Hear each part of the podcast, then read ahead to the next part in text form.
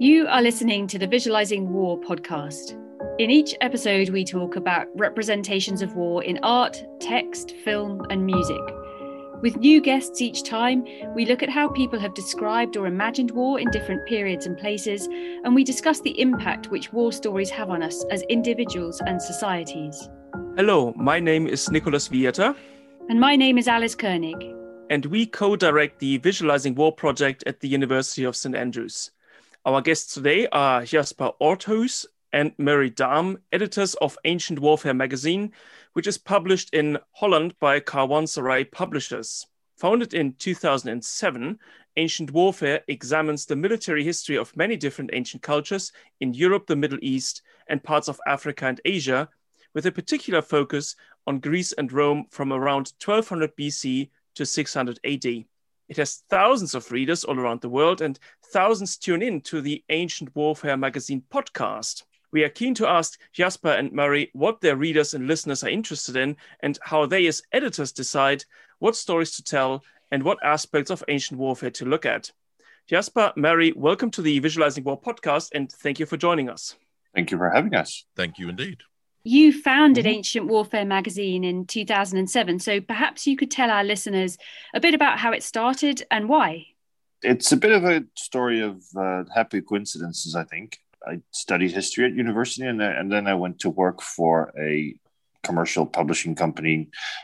And then I got hired by a, a lawyer who was about to retire, uh, and he always enjoyed history. He wanted to start a publishing company.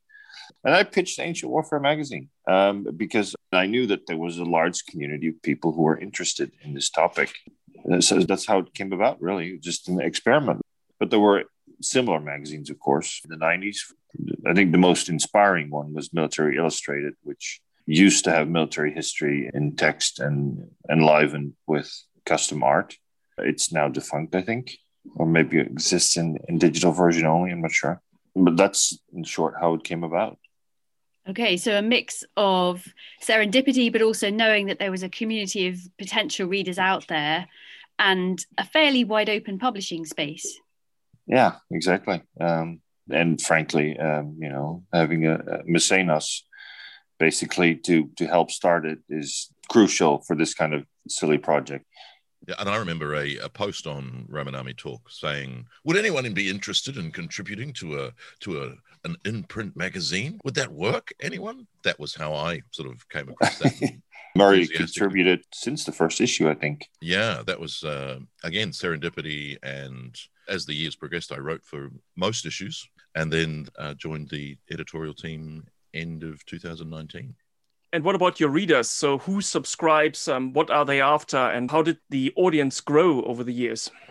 It's very hard. We've done a few surveys over the years, but it's very hard to pin down because, in the end, people are just, you know, they're interested in in ancient military history. And I think military history in general is probably one of the types of history that gets the widest interest from the from the public from people with a military background to people without any military background at all who are just interested in the topic and you know the roman army is obviously one of those institutions that really captures people's imaginations as for what they're looking for i think it's a, it's a combination it's it's mostly still what you'd expect with popular history although we've always been uh, on the one hand careful uh, about just coming back to the same old topics.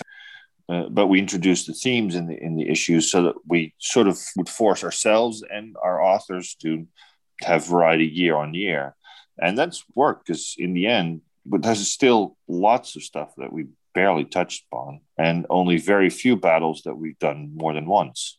Hopefully, once in a while, something more esoteric or more academic in the sense of showing us how we know something or how um, knowledge is being advanced.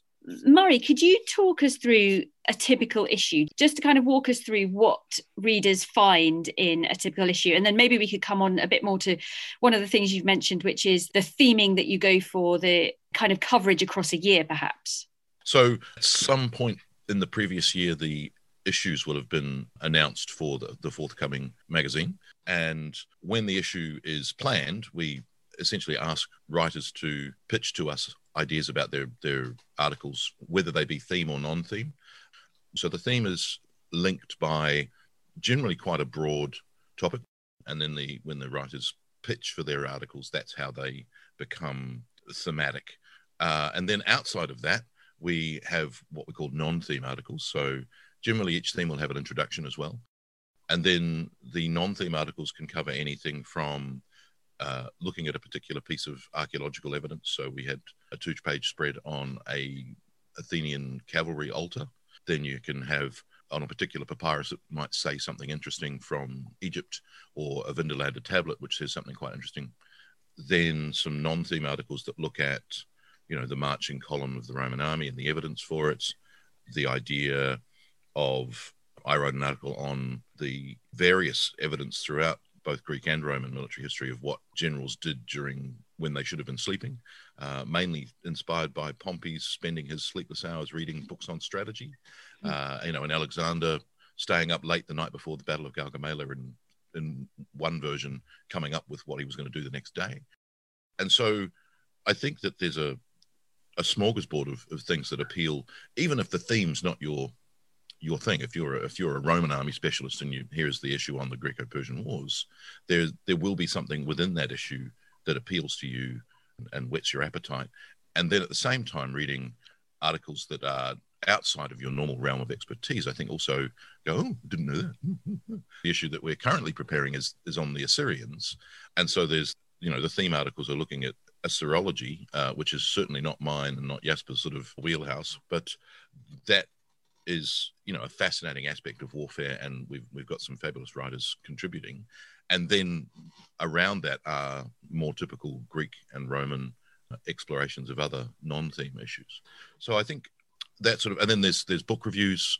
We always review two books in reasonable depth at the end of the issue, and as uh, Jasper says, there's the further reading. And then, of course, the other aspect of the magazine is we normally commission between four and six that illustrate themed articles. And so the writers contribute to an artist briefing. So they will provide the visual material upon which to base their their artistic interpretation. So we we get them to send us the use this image to base the Roman legionary on, or the Assyrian soldier, or the Greek uh, hoplite. Uh, use this, you know, this shield design, this, this, this, this, this. For instance, the Battle of Plataea, when the, the Spartan who was trying to avenge himself because he was the one survivor from the Battle of Thermopylae, show him breaking through the Persian line. Generally speaking, the the art will be a moment of dynamic action rather than a static moment. Doesn't have to be. There's a there's one where we use the um, the mercenary contract, and so it was the mercenary pointing out the look. My contract says that the family will be looked after. So we had the wife and the child sort of don't go, don't go, and the mercenary pointing to the to the uh, contract inscribed on the temple wall. So they don't necessarily have to be action packed, but action packed is always a much more inspiring thing for the artist. I think we probably want to dive into those illustrations a bit more in a minute. It would be really interesting to know from one or both of you how you get your writers it sounds like writers pitch articles to you but do you go around commissioning? And what kinds of people write for you? Are they all academics? Are some of them historians who don't necessarily uh, have a university position? All of the above is, is the answer. Um, we're always happy to entertain pitches from pretty much anyone as long as they can make a good case that they have the, knowledge to write an article for us and they can pitch an angle uh, and a type of article that we're looking for. You know, there have been examples both of people who said, "Oh, I want to basically uh, write the history of the Roman army in 1500 words," which necessarily is going to be slightly more superficial than than, than we want. And I've literally had people submit 27,000 word papers for publication, which would take over about three issues of the magazine. But there's a happy medium in between. You, you don't have to have a any kind of specific education, but it does help. Uh, you have to be able to write. and You have to find, find an original angle and and convince us that um, that you can bring it to a level that that we're looking for. And then the other aspect, of course, is that because we illustrate each article richly with images of archaeological finds, uh, you know, sculptures, reliefs, even even terrain. Uh, in addition to the additional artwork, you have to be able to find them. Mm-hmm. So in some cases, this massive article is pitched on a thing that there simply isn't anything to illustrate. And we and you've used, you know, the Domitius Ahenobarbus um, tomb. You've used that many, many times, or the Pydna relief. You've used that many times. So you can't keep coming back to here's the only image we have of this thing. And so that can also dictate which articles are accepted. We do have a what we call a long form, which is more, much more text to allow that article to to be contributed. But if you want to picture a huge article about a battle for which there is no visual evidence it's going to be very hard to make that work in terms of illustrations. So there's really um, a bit of a collaborative aspect to the magazine, and that there's really a lot of flexibility in terms of what might end up in uh, in a given issue, and there's a lot of collaboration with readers, other interested parties, people who would like to come into the discussion. I find that really quite interesting. It's a nice contrast to the sometimes very strict vetting that's often imposed on, on academic articles. It's really a different concept here that's more of a dialogue between you and your your contributors and your and your audience. Yeah, well, in the in the sense that the double blind is is Jasper and I, so it's not really mm-hmm. blind at all. but it's also, and, and I think on on very rare occasions, Jasper and I will meet and say, we really need an article from this angle or on this thing that we're missing in the pictures that we've received. Who can we ask that we know has the knowledge and would be willing to contribute an article on XYZ. So that often can be one thing that happens relatively early in the that phase so that we covered so for instance on the greco-persian wars we've got a lot of greek perspective article pictures and we sort of said well we would like a persian warfare aspect can you approach that author who's written for us before and ask them to contribute something on that particular thing and use to fill that in. But we do like to bring in new authors in every issue. There's certainly a group of authors who we know like to contribute to the magazine who have, you know, shown themselves able to fit the format and do all those things in the past who want to contribute into the future. And that's great to lock them in for non-theme articles and theme articles. And then at the same time new authors who've just pitched you something. Get a lot of uh, you know new phd students who've you know want to to pitch an article and, and it isn't that normal academic publishing. It's a different field, but it's in a way the readership, I think, of, of ancient warfare is wider than than many academic articles will ever ever get. Uh, oh, exactly. Having written, yes. Having written some academic articles and and you know knowing that four people in the entire history of the world have ever read it, um, it's actually quite refreshing that you can pitch some of those ideas in a similar way and then de-academicize them in terms of the argument and and get to the core of what you're trying to say. And that i think is a very useful skill um, almost like doing a, a conference paper where you know you've got a, a, limited amount of time to say what you mean in many ways because you've only got 2400 words to give us your argument that or less. or less. That can concentrate that into this is the argument. This is why I'm saying what I'm saying so it's it sounds like you have an, an, amazing spread of different themes and topics in your magazine and it's uh, absolutely not all about battles even though battles are important but talking about lots of different aspects of warfare. One of the things that i'd be interested in is uh, coming at this from the other side what are the things that you don't talk about? Because obviously you get a lot of submissions. Are there certain things where you say this is where we draw the line or this is something that is not quite a fit for what we are trying to do? So i'm quite interested in that aspect of the selection process as well? It's kind of hard to say, really. Um, we never really got esoteric because ancient warfare, by its nature, is fairly sort of concrete. But some maybe some more economic, or we had an issue about logistics, for instance. But that's that's something that's hard to make look good. Um, as Murray explained, you have to have everything illustrated.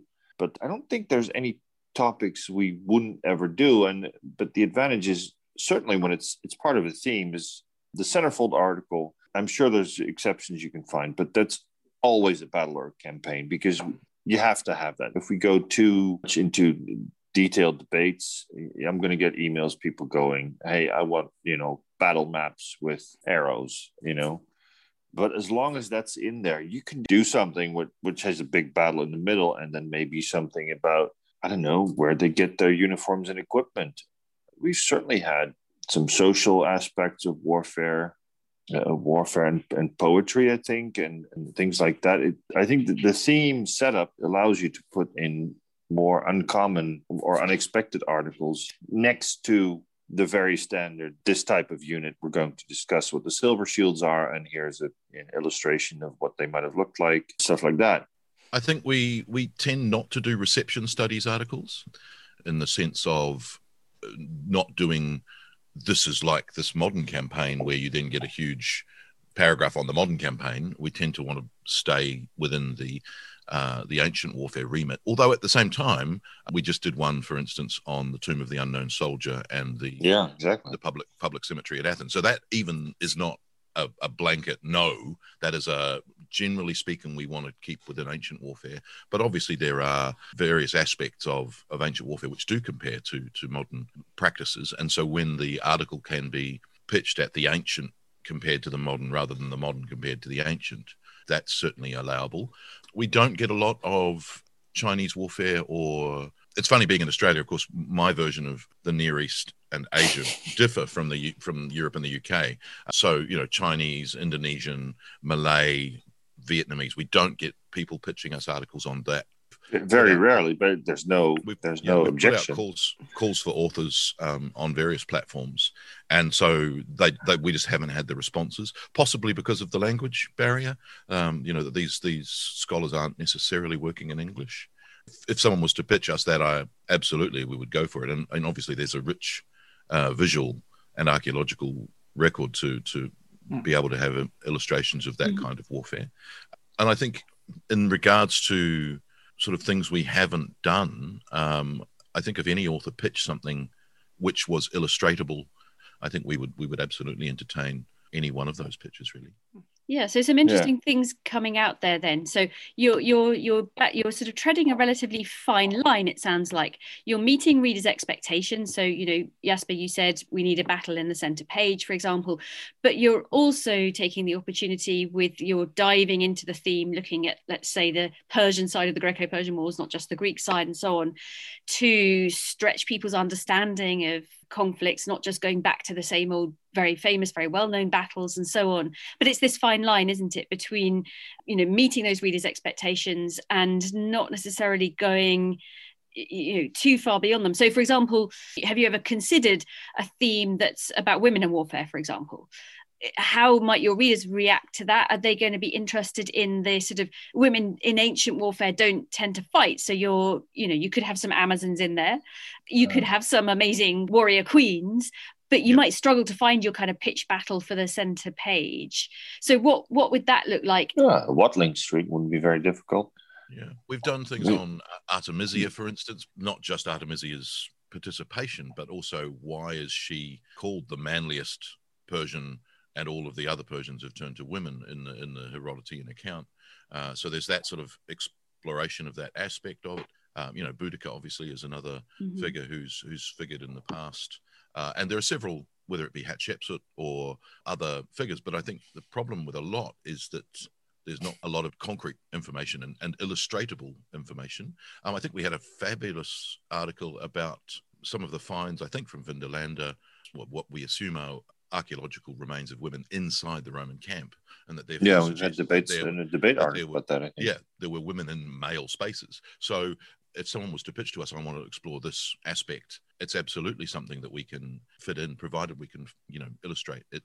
Uh, we've had, you know, things on wives and camp followers, and again, the evidence of that is generally negative because the only time we find out about camp followers is when they're expelled, which mm-hmm. implies that they're always there and even after they're expelled, they come back relatively quickly for there to be the sort of mass of camp followers and wives and various other products and services being provided. Was only really evidence in a couple of, of Roman camps, and now we think that there's a weaker spot outside of every single Roman camp that ever was. Yeah, I think, I think medieval warfare has done a, has, I know has done an issue about women in warfare. I, I forget. I don't think ancient warfare has had a themed issue. So Can I circle back to the illustrations that are such an important part of, of your magazine? You've already said that there's the centerpiece that's a, a big attraction point, a big selling point, uh, probably, but also each article is uh, heavily illustrated. So that's that's obviously an extremely important part of the of the magazine. My question is: so, what kind of a specific contribution do you hope for the illustration to make? In particular, I'm quite interested in the overlap between illustration and interpretation. I mean, obviously, you were saying your authors work with the illustrators, and they say, "Here's a specific episode that I'm interested in. Here's a specific event that I'm interested in. But obviously, then the illustrator goes to work and the illustrator has to turn this into a visualized story of its own. So, can you tell us a bit more about how that works, sort of the, the contribution that the illustrations make, the relationship with the text, and so forth? The, the number of illustrations, uh, if we're saying it can be illustrated, means, you know, do we have artifacts or sculpture or locations because that is the bulk of the illustrations in an issue and many articles will be just fine with uh, you know a photo of, of some sculpture an inscription a location a helmet things like that. That's mostly what we've increased. The creation of the illustrations is an interesting process and it's different almost different every time because it depends on very much on the illustrator. We've we've had a lot of different ones in uh, over the years uh, on how well they take instructions and corrections on their view of the events. In the end, the, the interpretation of an event is that's in their head. An author may suggest something, but we've had cases that the illustrator goes, what they want to see is nothing that I can bring onto paper in some way.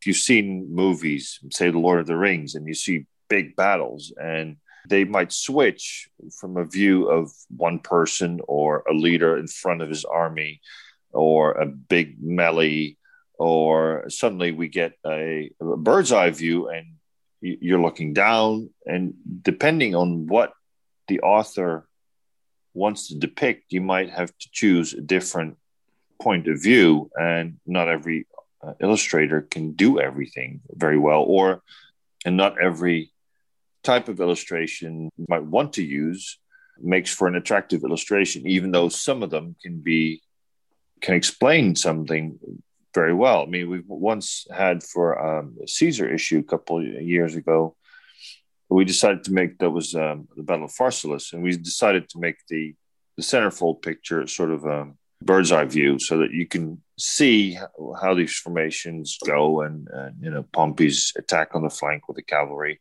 and Caesar's coming in with the reserve line. And mm, I don't think that went over very well because that could have been a map.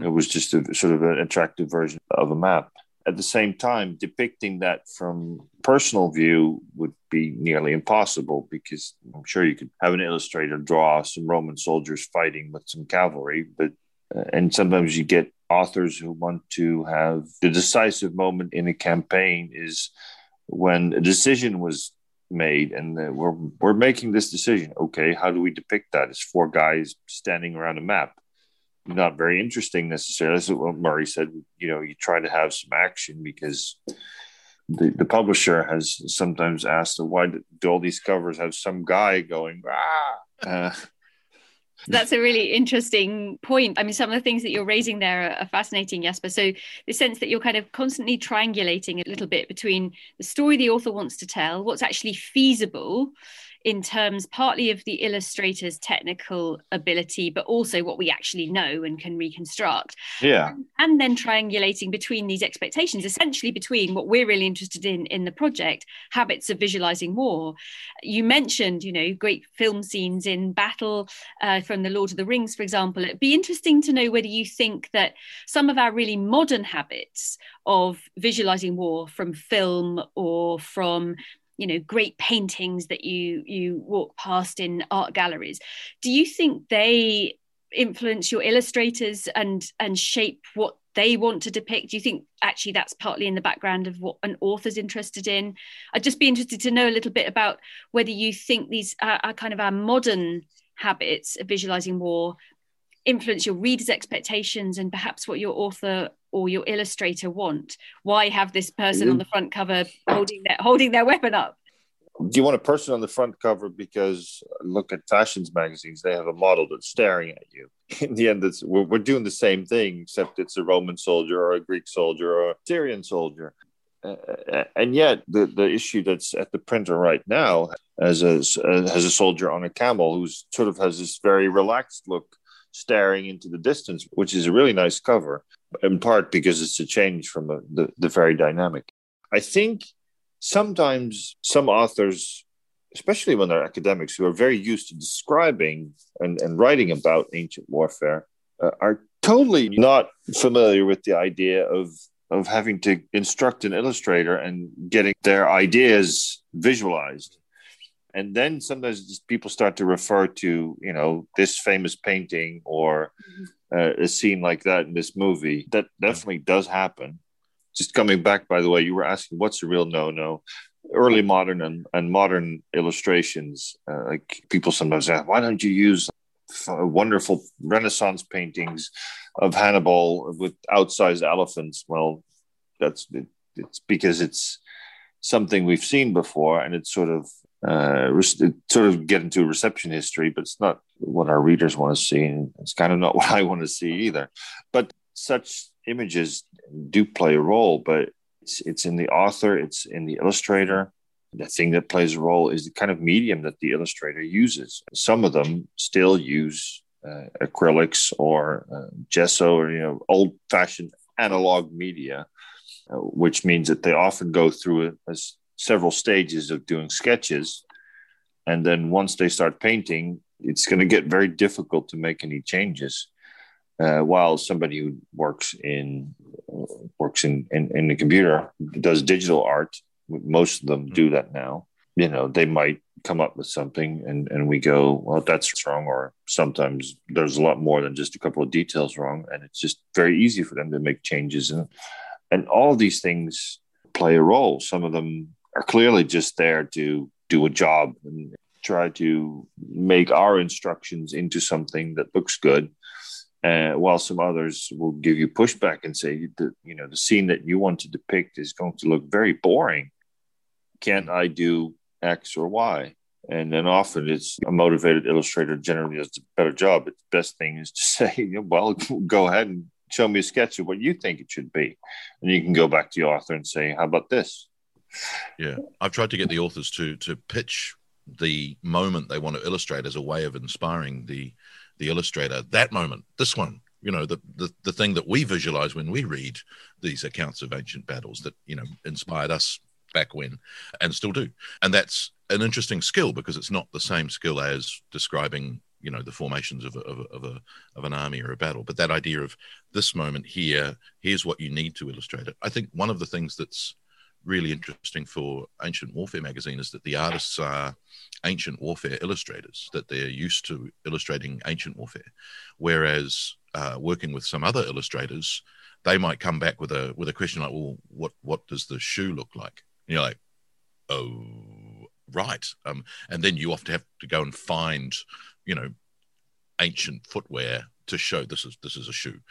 Whereas for most of our illustrators, they've illustrated Roman legionaries and therefore they know what the what the footwear looks like you know or, and or they will do bare feet. On occasion they'll put a helmet in that's the wrong era or they'll put a sword in. You know the the, the alexander image that i had they'd given him a pole in his tent a xiphos sword and i went oh that should really be a kopis. can we make boom kopis like fabulous. So uh, that sort of uh, adjustment is is always something that's very useful and again, I think it's it's a just interesting way of um, an author because several authors have come. They don't like to suggest illustrations, whereas for me, uh, you know, even if it is just on Wikimedia, going, oh yeah, that one, oh that one, that one, that one, that one, that one, that one, and we have a dedicated person who's you know hunting for images to illustrate the articles, and will often find things you had no idea existed, which is fantastic. But again, as Jasper said, you can't just have images of coins. I did one article which may have ended up in the esoteric column on the crossbow fibulae. Uh, basically, you know, four pages on crossbow fibulae and how the argument I was making was that the they start out as soldiers' cloaks, but they've soon spread to everyone. So you have that famous image of Stilicho where his, he, his son, and his wife all have what technically was a military brooch or clasp but they're all wearing it as a sort of a show that they're in, in this together sort of thing. And we did get an article going, uh, yeah. an email saying, that was a bit, didn't like that article. That sort of idea that you can explore a thing and, and, and the illustrations for that obviously were brooches, which is, yeah, that's, that's quite a lot of brooches, Murray, can you? So I, I think that for me, that that's an exciting part of it, whereas I know that there are several authors who that's not their thing. They write words. They don't think about visual representation of those words which I love all of the aspects of the presentation of my ideas, whether it be visual, uh, a bespoke piece of art, or, or the words, and even the phrase on the page. That is absolutely all part of how you visualize war for the readers. And again, you're touching on issues that are really interesting to the Visualizing War project this interplay between different kinds of storytelling. So, the images in Ancient Warfare magazine are absolutely vital to each issue because they kind of complete or complement, fill out the story that the words are telling. So, what you're saying both of you is that there is a kind of a mix of authenticity of accuracy. You've got these illustrators who are really really well versed in what ancient weaponry looked like what ancient soldiers uniform looked like and so on. But so there's that authenticity and accuracy but there's also always this element of interpretation. So i suppose that kind of brings me to a question which i, I know jasper and i have chatted about a tiny bit because he introduced me to a fabulous podcast called 99% invisible which is all about the fact that you know you only ever see the top 1% or the top 10% of an iceberg and everything else underneath is unseen and hard to get at and that is what a lot of ancient history is like so i suppose my question is you, you obviously your issues give us so many different angles on a particular theme and then the art and the text and the scholarship all feeding in but just how easy is it for us in the 21st century to visualize to really understand ancient warfare? Well, for me, um, there's, you know, one of the things that inspired me is obviously stories, oral stories to start with, and then reading texts about ancient warfare and, you know, the inspiring um, actions of particular individuals. So that very much is the top 1%. Generally, we're dealing with generals. We occasionally get individual soldiers or centurions and, and lower ranks. And of course, there's the anonymous masses of the phalanx or, or the legion and other formations. But at the same time, one of the most inspiring images I ever saw as a young man was the image from Maiden Castle of a a spine with a ballista bolt stuck through it. That for me was such a, I suppose, any skull with with with scarring on it of of what looks to be clearly a wound that could have killed them. But then we're told that no, there's actually bone growth. That's not the wound that killed them. They just got struck in the head with a sword. You're like, oh my God. So those images to me really brought ancient warfare to life in the sense that you could see the effect much more than here's a sword, here's a helmet in a museum. So they were they were very connected to the human reality of what it must have been to be at war in the ancient world, and then combining that with the texts in a way where we are disadvantaged at being 2000 plus years removed from the, the, the, the stories we're studying, but then at the same time, reading in the fourth century AD about what Leonidas did at Thermopylae, they're in exactly the same position because here we are a mm-hmm. thousand years apart. They're writing about reading about Greek warfare when the the Roman legion in the fourth century AD is very, very different. And even though they've got that archaeological record all around them in a much better preserved state than we have, they're still so far removed from the cultural sort of aspects of it. And one of the great things for me is all of them talk about how everything starts with Homer. And we're lucky enough to have Homer. It's not like they say everything starts with Bacchylides. And you're like, oh, we've only got a couple of poems. And so for us, in a way, we have an advantage of being able to go, we have this text that you claim as this this foundational document, and we can read it. And again, the interpretation of Homer is a never-ending debate, but we can actually gain that and use that tool to visualize. Yes, at 2,000 plus years remove, but still be in contact with it. And I think that aspect of contacting the past and and getting insight into the the humans involved you know they're, they're, one of the things that's so appealing is you can read Homer and you can read Aristophanes and you can read Plato, even uh, much harder with Plato, but still Plato, um, and see real people and see real perspectives and attitudes towards not just warfare but other aspects of life that mean you connect with those individuals and you can see that those were real people who did these things. And sometimes those things are unbelievable, but so they are when you read about the the exploits of people in World War II and in any war. You're like, how on earth did they do? Oh, can't believe they did that. And for me, ancient warfare is exactly the same. So I, I think there's a a very complicated web of things that feed back into why ancient warfare appeals to me, and I think to anyone who's interested in, I'll say the human aspect.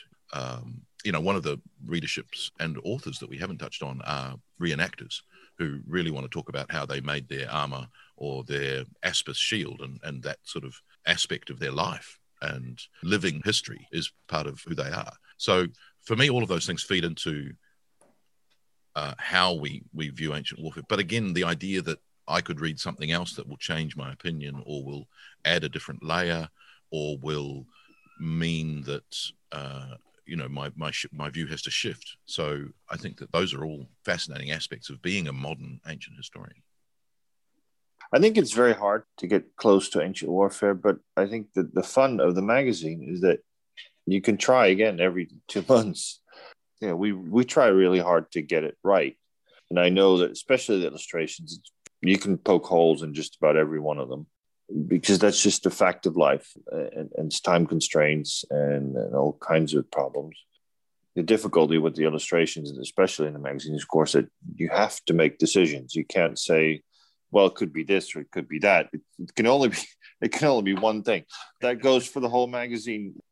So it is an ongoing conversation that we have with our readers. And if we find that there's new insights about something, we can have new articles about that and and update things. And in that sense, the magazine can almost work the same way as, as a wiki page that is updated continually. The fact that we don't know everything very well maybe is an advantage because that means that we keep going and going yeah i like the point you've made that you know you can try every couple of months you can come back to it and try again and, and that feeds into what murray said as well about this evolving picture that you know we we stumble upon new things and that sort of stretches our perception and adds something new on all the time so yeah i like that idea that we're constantly kind of building up a kind of growing, changing picture of ancient warfare. So there's some proximity, but there's also distance. But it's this sort of ongoing conversation, as you say. Yeah, I particularly like the um, the metaphor of the dialogue and uh, this idea of engagement. And, and, it's a dialogue between you and the readers, and the, the, readers and the authors, and the readers with each other. But it's also a dialogue with the material that we have from the past. This constant process of engagement that lies at the heart of all history, in a way. This ongoing attempt to make sense of what we have and to rethink what we have and think about new ways of looking at what we've already looked at 500 times. Taking my cue from this idea of dialogue and the impact of war stories, one of the things that um, we were quite interested in exploring with you is also the question to what extent you think that uh, thinking about ancient warfare and approaching ancient warfare within certain categories uh, from certain angles, to what extent might that reinforce ways in which uh, you, your authors, your readers also think about modern warfare? Do you think there is a, there's kind of a feedback loop going on between how we think about war more generally and ways in which we think about ancient war then has an effect on how we think about modern wars, or do you see these things as completely different? What I've seen, you run a bigger risk of going the other way around because modern war is always more urgent and leads to new interpretations of what we see in the past, often based on experiences. And, and you can have all kinds of discussion about how relevant they are for ancient warfare. Yeah, there's certainly a trend, isn't there, in scholarship to look for counterinsurgency in the ancient world, for example, or look for PTSD in the ancient world. Yeah. Yeah. yeah. I mean, that, that is kind of articles that are really fun to, to publish in the magazine because that gives us a, a connection to the reader, or at least uh, the idea of a connection. Uh, similarly to what Murray said about um, the skulls and, and backbones. We even had the PTSD debate because, again, yeah. that's that's a divisive debate because there are those who say no and there are those who say it's evident. And of course, the problem is that you've got a modern diagnosis. I mean, it's the same with Nero. You know, you've got modern authors who want to uh, diagnose what was wrong with Nero or Caligula or some other Roman emperor and use modern diagnostics to explore an ancient text which didn't know what it was explaining. So it's very tricky.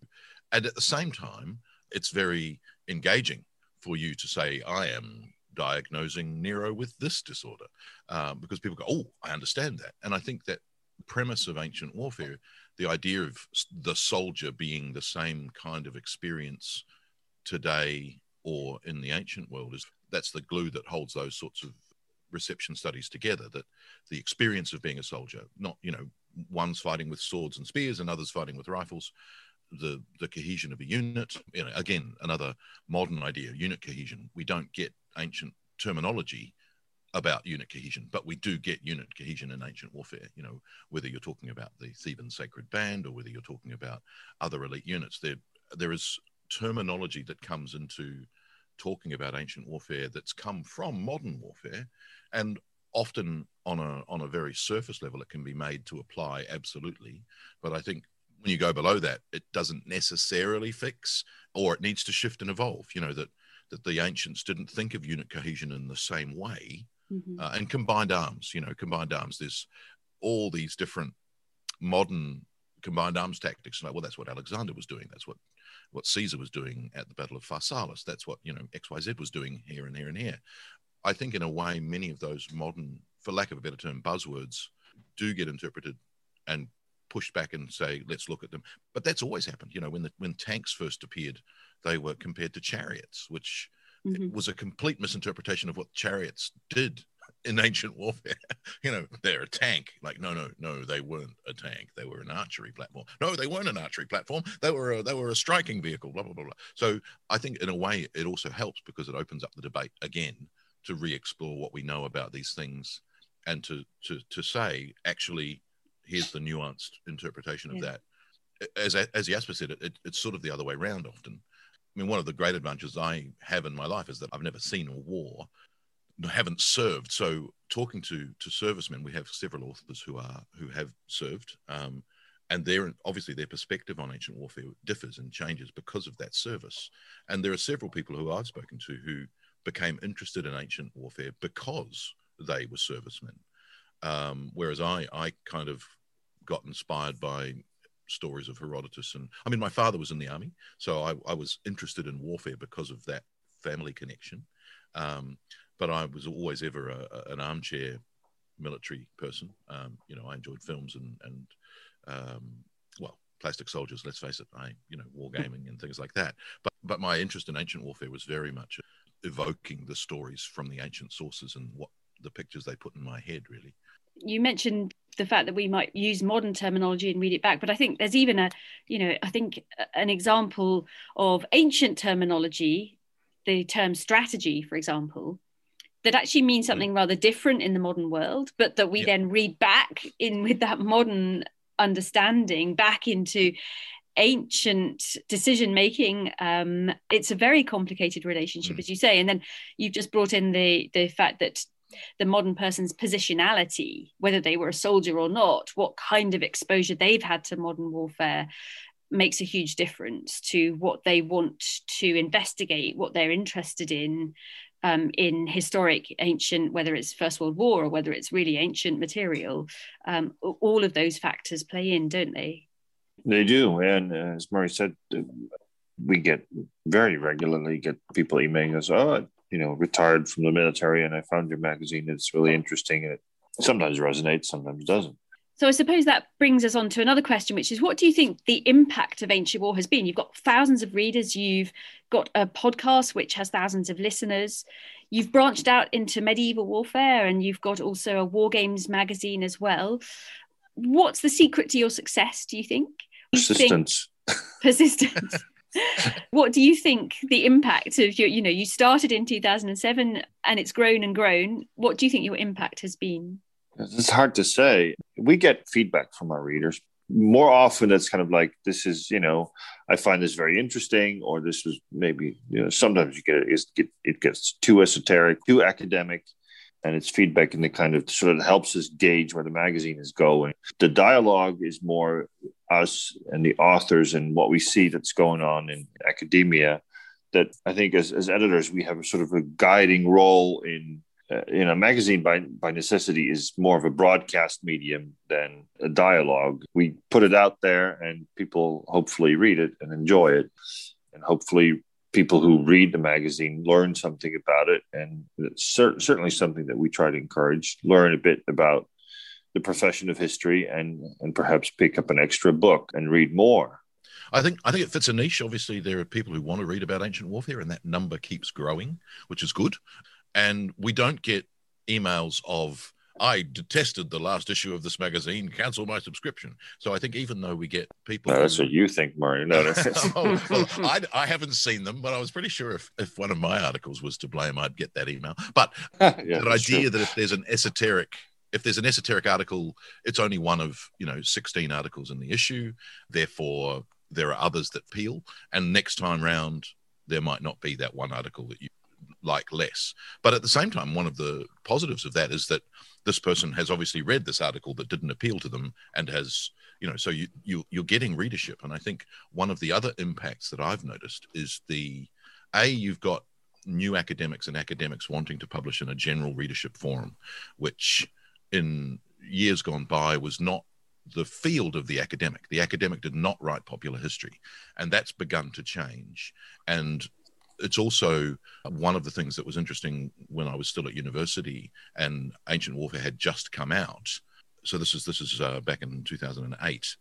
The attitude of the university towards my CV, which had uh, you know only only six or seven articles from Ancient Warfare on it, but there was this section of general readership, and rather than go, "What's this?" you know hobby you're dabbling in here which would have been the attitude in the the 1990s, for instance, was not. It was well, well done, you know, and that was a really interesting shift for me. That here was an attitude towards articles about ancient warfare that were getting a, a wider spread of readership and clearly would be read more widely than than even academic peer reviewed articles might be. And so that I think there's been a change that if you can appeal to a, a, general reader and a wider readership, that's obviously a positive for what can be a very niche academic and sort of esoteric field. I think that certainly chimes with what we're seeing from the more academic end of things that academics become more aware of the potential that is in exploring different ways of publishing research, but also, of course, the responsibility to make our research um, as widely available as we can and to reach know large audiences that go beyond fellow academics. I can see how that appeals. And the only other question I have now is what's in store for for you, for your readers in the mid and long term for Ancient Warfare and sister magazines? What do you think? Um, there have always been a lot of plans, but they they always have to match in you know in available hands and time. And it, I mean, the obvious question is: Are there going to be more magazines? We've always thought about um, you know the next one in, in in line what that would be. It's, it's actually kind of a hard choice where you would um, uh, how you would bracket um, the early modern period. Um, i mean as historians we have sort of standard set periods but you're also trying to think of what you know where's your audience? I mean but we've also found that it's getting that right. I mean not trying to thump ourselves on the chest. But getting the the the, the right editor for the for the for a magazine is crucial. It's, it's not easy to find that person. You have to have a certain amount of knowledge and a certain amount of, of sense for for where that fine line is, as you mentioned it, Alice. What your readers might want to read. Can I ask one additional question, which is just talk us through what your wargaming magazine looks at? Wargaming Magazine is about the hobby of miniature wargaming um, specifically. Uh, it's not about what they call chit or or block wargaming or various other kinds of uh, of playing games on maps. It is about the moving diorama style in the UK, um, best known probably by Games Workshop, who does fantasy and sci-fi, but uh, wargame soldiers and strategy. The remit is anything that has been or could have been on the on, on the earth as it exists with you know very limited sidesteps to some sci-fi and fantasy so the visualizing war in that magazine comes down to uh, on the one hand literally visualizing in that you you're putting together armies and terrain that might make for a believable scenery to play your game in. And the other much more difficult aspect is, I think, in the rules writing that necessarily has various steps of interpretation of the rules writer reading sources and secondary literature and trying to compile that into a set of rules that is both interesting uh, and fun for people to play and while at the same time giving a sense of what warfare in the period might have been like. The whole point of here's the new releases and reviews of of miniatures for you to be able to make your armies in various different scales, all the way through to battle reports of play by play turn descriptions of a game that's been played. That just you know some people really love that idea of of talking through how the turns in a in a war game happened and you know how the how the game played out. So uh, it's got those aspects of, of visualizing as well, I suppose. And uh, Jasper, Murray, thank you so much for coming on the show today. Thank you very much. Uh, it's been absolutely fascinating talking to you. And um, listeners can find out more about Ancient Warfare magazine by visiting the Karwansaray publisher's website. And you can find their podcast on the History Network and on Apple Podcasts. Do give it a listen. There are lots of great episodes to choose from. And do keep tuning into the Visualizing War podcast too. Next time, we'll be staying in the ancient world, but switching from magazine writing to theatre making. We'll be joined by members of NMT Automatics, a professional theatre company that specialises in updating ancient myths for modern audiences. They are currently producing a new play, Tempus Fugit, Troy and Us, which weaves together an ancient Greek war story with a modern couple's experiences of conflict in Afghanistan. We'll be asking them how past habits of visualizing war can influence or change how we look at contemporary conflict. And we'll also be talking to them about the creative decisions that they've taken when working out which aspects of war they want to dramatize on stage. So do join us for what promises to be another interesting episode. And if you would like to support our project, please share and subscribe to the show on Apple Podcasts, Spotify, or whatever platform you use so you don't miss an episode. And please do leave us a rating and review on Apple Podcast because that really helps people find the show. And if you would like to join the conversation further, you can follow us on social media. Just search for Visualizing War or get in touch directly by emailing us on viswar at st-andrews.ac.uk. Our theme music was composed by Jonathan Young. The show was mixed by Zofia Gertin. Thank you for listening.